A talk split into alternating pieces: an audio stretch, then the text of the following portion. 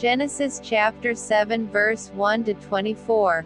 And the Lord said unto Noah, Come thou and all thy house into the ark, for thee have I seen righteous before me in this generation. Of every clean beast thou shalt take to thee by sevens, the male and his female, and of beasts that are not clean by two, the male and his female.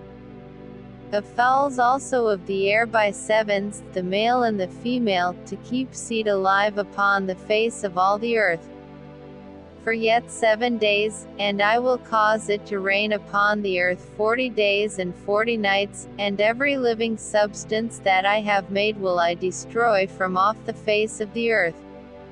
And Noah did according unto all that the Lord commanded him. And Noah was six hundred years old when the flood of waters was upon the earth. And Noah went in, and his sons, and his wife, and his sons' wives with him, into the ark, because of the waters of the flood. Of clean beasts, and of beasts that are not clean, and of fowls, and of everything that creepeth upon the earth. There went in two and two unto Noah into the ark, the male and the female, as God had commanded Noah. And it came to pass after seven days, that the waters of the flood were upon the earth. In the six hundredth year of Noah's life, in the second month, the seventeenth day of the month, the same day were all the fountains of the great deep broken up, and the windows of heaven were opened. And the rain was upon the earth forty days and forty nights. In the selfsame day entered Noah, and Shem, and Ham, and Japheth, the sons of Noah, and Noah's wife, and the three wives of his sons with them, into the ark.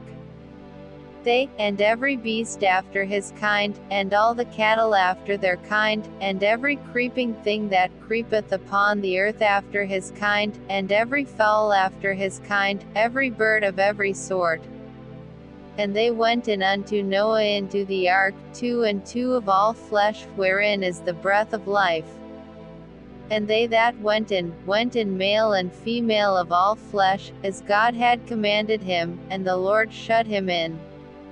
And the flood was forty days upon the earth, and the waters increased, and bare up the ark, and it was lift up above the earth, and the waters prevailed, and were increased greatly upon the earth, and the ark went upon the face of the waters.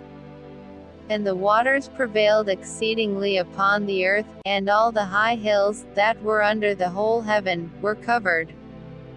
Fifteen cubits upward did the waters prevail, and the mountains were covered.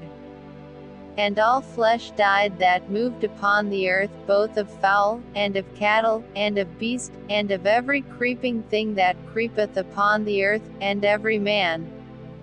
All in whose nostrils was the breath of life, of all that was in the dry land, died and every living substance was destroyed which was upon the face of the ground, both man, and cattle, and the creeping things, and the fowl of the heaven, and they were destroyed from the earth, and Noah only remained alive, and they that were with him in the ark.